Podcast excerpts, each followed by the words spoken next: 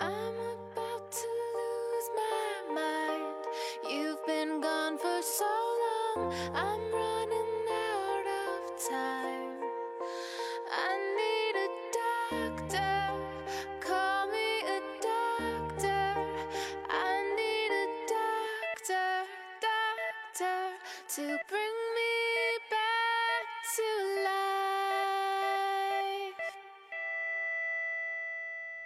享受思考的乐趣，拥抱变化的无常。全球首个正三观的双人脱口秀聊天节目《社会大白话》，说白话不白话。赵先生度的明白，带您一期一白话。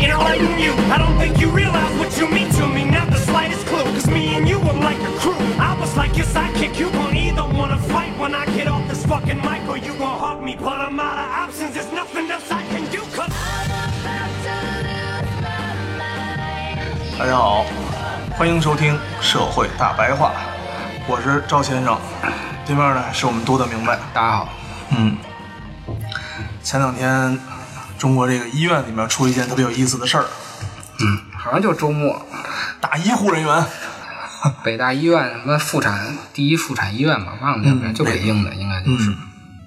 那女孩啊，好像是岁数挺大的了，想剖腹产，大龄产妇，然后那个医生说啊，你这个就顺产，没问题，妥妥的。没问题。嗯那家属就急了，怎么着说都不行，然后就情绪激动，就开始了上手了，乒乓一顿乱菜，围殴啊！我看那视频了嗯，澳大利亚呀有这么一条广告，啊，嗯，一条宣传图，嗯是一个人呢躺在监狱里头，嗯然后望着天儿，文案呢大概是这么写的，写的是对医务人员动手，啊，获刑十四年。啊就国外也有医闹呗，啊，也有医闹，但是人家就是你，人家不给你都直接就告诉你了，对医医疗人员出现这种不友好的动作，直接十四年，足有足够的时间让你想清楚。咱们应该来一个。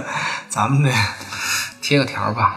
但是咱们国家现在啊，看那资料好像是二十个床位配一个保安，啥玩意儿？就是现在的指标，防止医闹，二十个床位必须有一个还有这说法呢？啊，哇塞！有这么一条规定，现在哦就防止医闹的。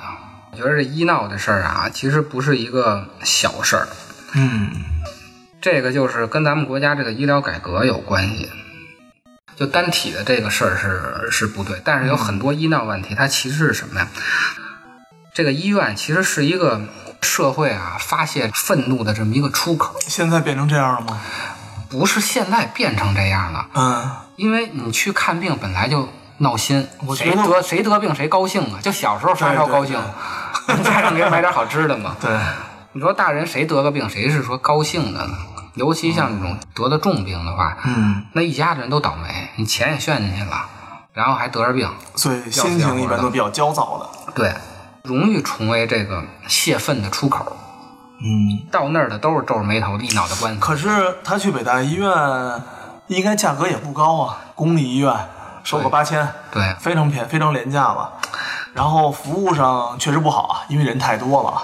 我一直啊就觉着这个医疗啊不应该进入市场，就应该是纯的这个公有化，福利机构。嗯这个东西你怎么市场化呢？因为这关系到人命的事儿啊，嗯这治病救人它就不好市场化。就是这医患关系啊，它是一个信息极端不对称的这么一个东西。他说什么你是他说什么就是什么，医生掌握着所有的这信息资源，看病的人是狗屁不会，对狗屁都不懂。你让我吃什么就吃什么，你让我去查什么就查什么，嗯这信息极端不平等。所以，如果你变成改成市场化的话，那就会出现骗人的。嗯，他就说到莆田系了吗，嗯，对吧？莆田系人家不是都骗人吧？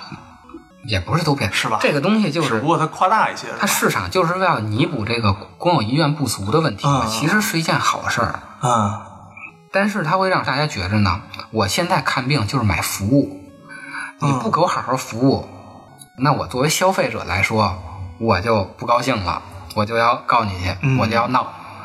但是呢，有的医院它就是公有医院，它不是卖服务的，它不是卖服务的，啊，它是一个福利机构。你看现在咱们，你看病去，嗯，百分之七十能给你反正挂号我知道十块钱，啊，挂号十块钱，嗯，连碗面条都吃不了，对呀、嗯。你是压低了挂号费了，嗯。但是呢，资源还是这么多，嗯，那就会出现红包的问题。对，就这个钱虽然没有从正当的渠道去补到医疗机构，但是它还是会从其他的渠道到医疗机构。为什么还会出现红包的问题呢？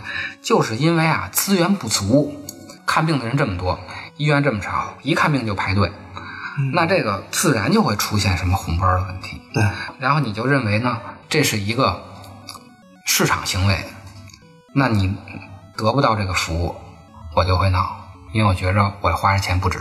嗯，这不就跟咱们说那个万科似的吗？嗯我给你便宜一百万，电梯没了，嗯车也没了，嗯，然后装修没了，对，就剩一个壳了，毛坯房，毛坯房，对吧？那不就跟那就就就没没有区别了吗？我降了价格，我就要减服务嘛。对，嗯而且这个医疗问题啊，还有一个什么问题？有的地方它没有报销，它是全款去看病。之前咱们不是聊聊过一次吗？对说生一个孩子跟农村生一个孩子对是六千，六千，嗯，是吧？俩月仨月工资，咱们不管是哪儿的人，就有一部分人是全款看病的。对全款看病的人，对他于他来说，这个就是一个市场行为。对，是吧？那你要如果你全款到一个公立医院去看病的话，公立医院的医生认为它是一个政府机构的服务行业，嗯，但是对于人家那些全款看病来说，这个又是一个市场行为。多数来的医院的服务的多数人，啊有可能还真的是全款的。对吧？嗯，因为比如比如说咱们外地打工的人来在咱北京看病，嗯没有北京市户口是肯定挂号费就五十，我记得是呃对，然后然后公司给你上社保，啊嗯，正经工作得有社保，啊。那你说那些打工的呢？打工的肯定没有社保啊。对，啊，这可不用问啊。那你看病都是全款看病，对，但是这些医院的医生可不觉着，嗯，对，是？吧？这就出现问题了嘛，就是咱们的贫富差距造成的，嗯咱们不平等造成的这种医患关系。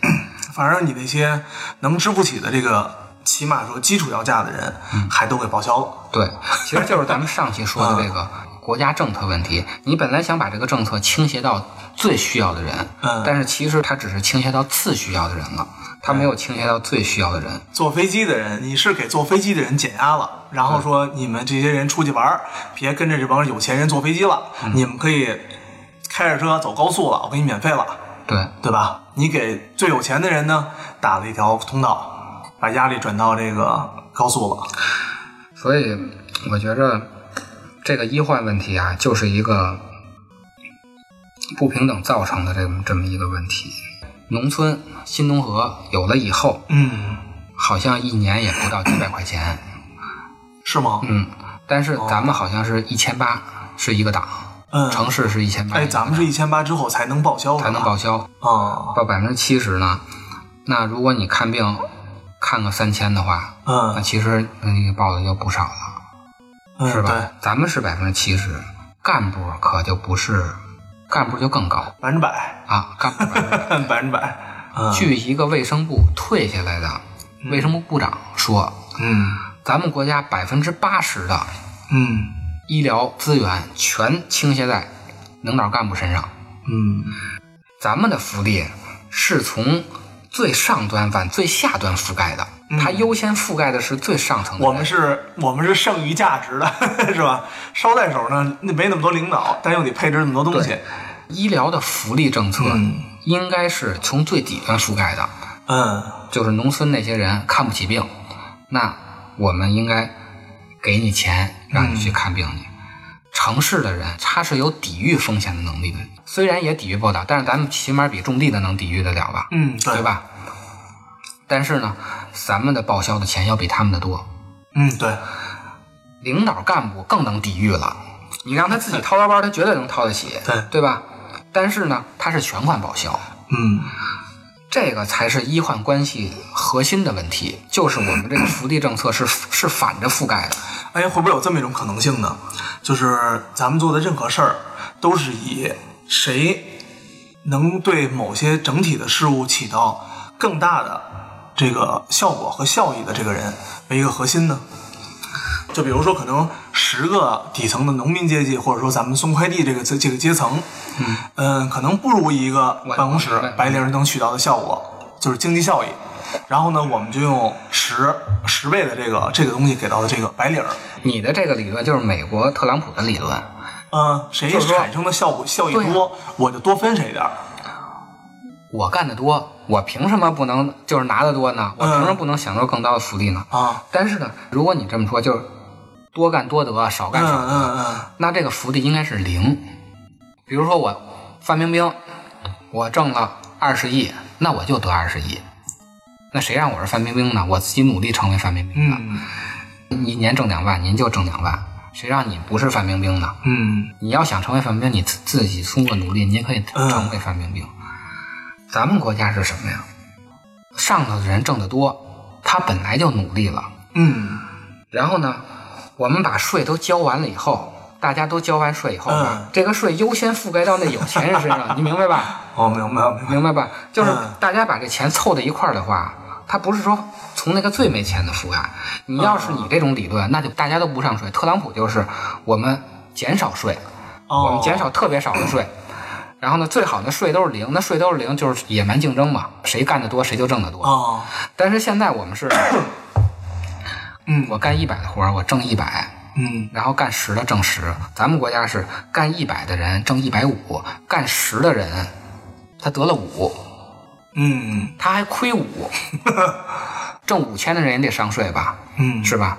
然后上完税以后，这些钱加在一块儿，它优先覆盖的是最有能力抵御风险的人。嗯我们为什么要弄这个福利呢？这东西叫无知之母。嗯你不知道，你拉开这母以后，你觉得你是中产，没准拉开这幕以后就是一屌丝。你觉得你是屌丝，啊没准拉这幕时候你是一个大款，啊，是吧？大家就是看你这个幕在哪拉了。对，所以呢，所有人呢都会把这个东西往最坏的想，啊我们都会认为拉开这幕我们是屌丝，啊所以我们要把这个福利覆盖到屌丝那块儿去，这么着保证拉开这个幕，如果我真是屌丝的话，我会得到这个利益。所有人一个大赌局啊，这就是一个。对，，如果你说现在所有人嗯看病都不应该报销，真的有一天咱们老了，你挣不起钱了，你没有这个能力，你没有能能力没有可能。然后给你你给，然后等你也该生病哎了。这政策 是你定的呀，就剩抹泪儿了，就剩剩哭哭了就剩就剩抹泪儿了。谁让你当时支持这政策呢？如果你现在三十岁的时候，你支持我们这个钱应该覆盖到最穷的人的时候，等嗯你到了六十岁的时候，穷困潦倒的时候，哎，然后这个国家的福利覆盖到你了，你要要为以后做打算嘛？这个就是福利政策嘛，这就跟咱们这之前说那住房问题一样嘛。看你怎么赌哪边儿，对啊，是吧？但是谁也不能保证六十岁以后、七十岁以后，你还能跟特朗普那么折腾，对吧？唉，我们都要做最坏的打算，所以我们要把这个钱优先覆盖到最穷的人。是，之前咱们不是就聊过吗？我大爷就算是特别能折腾的了，嗯结果六十七岁就拜拜了。嗯，就以我们家这个平均九十岁这个长寿基因啊，再加上这么能折腾的这个这么一个精神状态啊，居然真的没有想到。但是你说这个二十个床位一个保安，嗯，等于啊，你这是标准的是吗？我看那个政策好像是我忘了是哪个城市了，哦，这个相当于什么呀？嗯你把患者当成了敌人，把这个公权力放在这块儿，你去保护治安，你你就是把患者首先设为假想敌，嗯你才会去弄一个这个治安的人去弄去的嘛。嗯，等于他把这个医患关系弄弄成一个对立面，又又不断的强化这个对立的概念。对你没有走到人民中去。说实话 哎，以前的孙思邈啊，应该算是走在人民中去的是吧？也无一是吧？